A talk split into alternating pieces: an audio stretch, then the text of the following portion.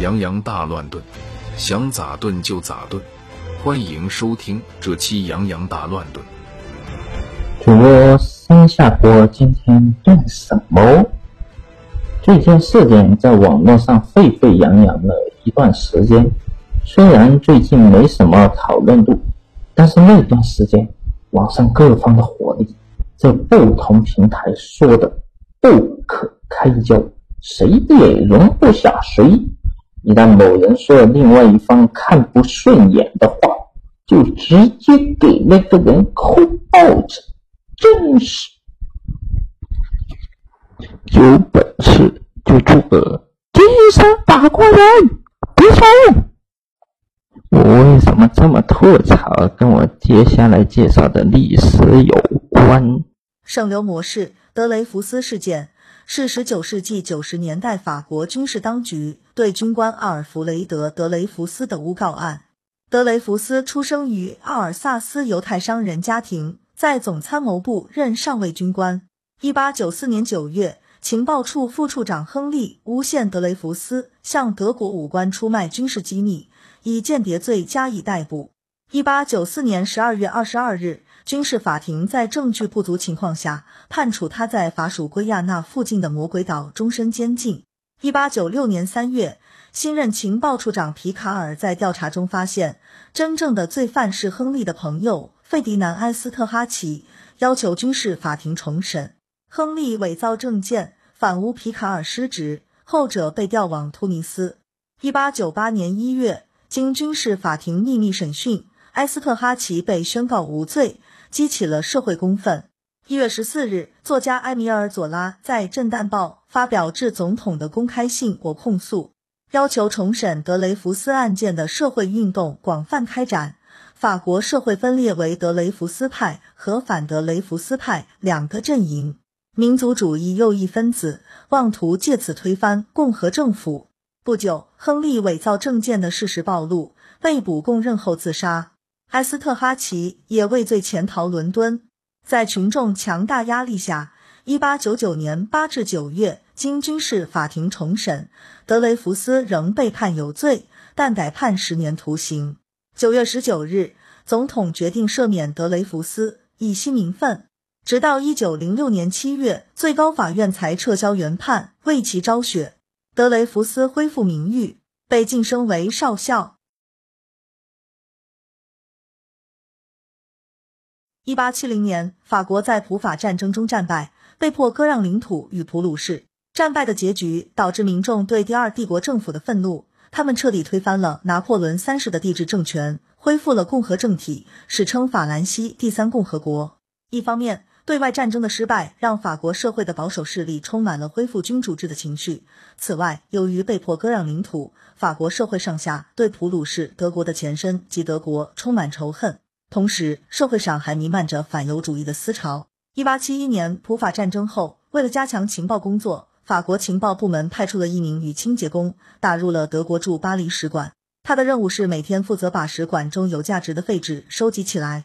一八九四年九月二十六日，法国情报人员获得一张寄给德国驻巴黎武官施瓦茨考本的没有署名的便笺，上面开列了法国陆军参谋部国防机密情报的清单。陆军参谋部怀疑是德雷福斯所为。十月十五日，军事法庭以间谍罪和叛国罪逮捕德雷福斯。一八九四年十二月十九日，在法国巴黎谢谢密底路的一所古老的宫殿里，由七名高级军官组成的军事法庭正在煤油灯下进行秘密审讯。被告德雷福斯的罪名是叛国罪，证据是谎言传闻以及一封据说是由被告写的泄密信。第一天庭审。德雷福斯以充分的理由证明自己对泄密信中的大部分内容毫不知情，根本不可能作案。当天审讯的结果对原告法国陆军部很不利。陆军部的观察员皮卡尔少校是个正直的人，他在向陆军部长汇报时据实指出，看来此案很难成立。但是陆军部长不但听不进去，反而拼凑了一份秘密档案，编造了几份罪证，并让反间谍处亨利少校当庭指认。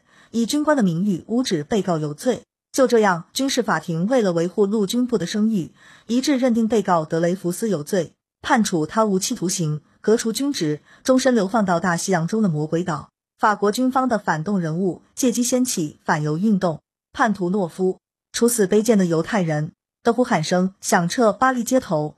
一八九五年一月六日，法国军界在法国军事学院举行仪式，革除德雷福斯上尉军职。德雷福斯的肩章、帽徽、绶带、勋章全部被扯下，军刀被一折两断。四月，德雷福斯被押往魔鬼岛服刑。德雷福斯案件引起了法国舆论一片哗然。在法国《震旦报》的支持下，德雷福斯的兄弟把这一冤案的情况公布于世。在一些进步律师、记者和作家的帮助下，他要求撤销原判。包括作家拉扎尔在内的人士开始推动为德雷福斯平反。拉扎尔本人则出版了一宗司法错误的小册子进行散发，力证德雷福斯清白。德雷福斯被捕以后，法国重要的军事情报仍不断的被泄露，这引起军队一些部门的警惕，并开始重新审视德雷福斯案件。一八九六年三月。情报部门截获了施瓦茨考本写给一名法国军官费迪南·沃尔申埃斯特拉奇少校的信。法军反间谍处处长皮卡尔后来在查阅埃斯特拉奇的档案时，看见了他当年要求调往参谋部工作的申请，发现自己与德雷福斯案件中那张便笺一模一样。皮卡尔是军队中少数信奉新教的军官之一，为人正直。他立即将这一发现向副总参谋长贡斯汇报，并敦促军队重审此案。一八九六年十一月十四日，皮卡尔被逐出参谋部，派到突尼斯边境去同阿拉伯人作战。一八九七年四月二日，他在突尼斯给共和国总统写了一封信，信封上注明：“万一本人去世，请交共和国总统。”此件内容唯有他应该知悉。在借回巴黎休假之机，他将信托付给挚友勒布鲁瓦律师。此后，法国沙文主义者的气焰更加嚣张。法国陆军部长宣布对德雷福斯的判决公正无误，内阁总理也同时宣布德雷福斯案件没有问题。为了证实德雷福斯的无辜，他的妻子、兄弟曾写信给德皇威廉二世，请他证明德国没有收到过德雷福斯提供的任何情报，但却没有得到任何回音。德雷福斯的家属又复制了大量泄密信的照片张贴于街头。结果，一个银行家发现此信的笔记和他的一个顾客的笔记一样，这个顾客就是埃斯特拉奇。于是，德雷福斯的家属对埃斯特拉奇提出了控告。一八九八年一月十日，军事法庭开始审理对埃斯特拉奇的控告。皮卡尔回到巴黎，准备出庭作证，但无耻的亨利少校再次将伪造的信件塞进秘密档案。新任陆军部长又授意埃斯特拉奇提出离职休养的申请。法官和陪审员们根据上面的旨意，宣布埃斯特拉奇无罪。围绕着援救德雷福斯，法国掀起了声势浩大的保卫民主和正义的社会运动，反对军队领袖们的专横跋扈。事态的发展很快使公众舆论分成了两派，出现了反德雷福斯派组成的法兰西祖国联盟，以及由法国社会党领导人洛莱斯为首的人权联盟。许多著名学者、作家和社会活动家都仗义直言。积极参加了人权联盟的斗争，这场斗争如此的广泛和深入，以致原有的政治团体内部、朋友之间，甚至家庭内部，都由于观点不同而发生了分裂。两派的斗争不仅限于文字上的论战，甚至动员起各自的群众进行示威游行，一直发展到武装冲突。在法国各城市和乡村，都有此类冲突不断发生。法国因德雷福斯案正经历着一场空前的政治危机。作家埃米尔·佐拉在后来成为法国总理的乔治·克里孟梭的帮助下，于1898年1月13日发表长文《我控诉致共和国总统的信》，全文刊载在克里孟梭任副主编的《震旦报》上。文中，佐拉严厉谴责了军方高层和军事法庭基于反犹偏见、以爱国荣誉为名去掩盖自身的丑闻，并捏造事实诬陷德雷福斯放生真凶埃斯特哈奇。二月。军方以诽谤罪对佐拉提出公诉，佐拉被判一年徒刑，罚款三千法郎。佐拉受审期间，军队和保守派发动民族主义立场的民众包围法院，不断高喊“法国万岁，军队万岁，绞死佐拉”等口号。民族主义阵营的报纸更将佐拉等人描绘成为卖国贼张目的人。不堪忍受迫害的佐拉逃往英国。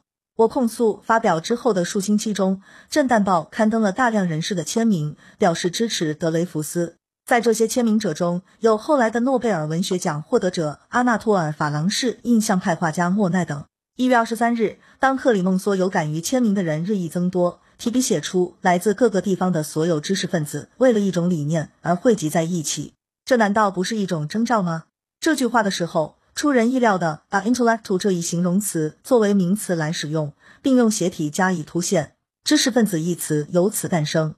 在反德雷福斯派营垒中，知识分子的首席代表是作家莫里斯·巴雷斯。此外，反德雷福斯派营垒中的重要知识分子还有莫拉斯、戴鲁莱德、德律蒙、罗什福尔等。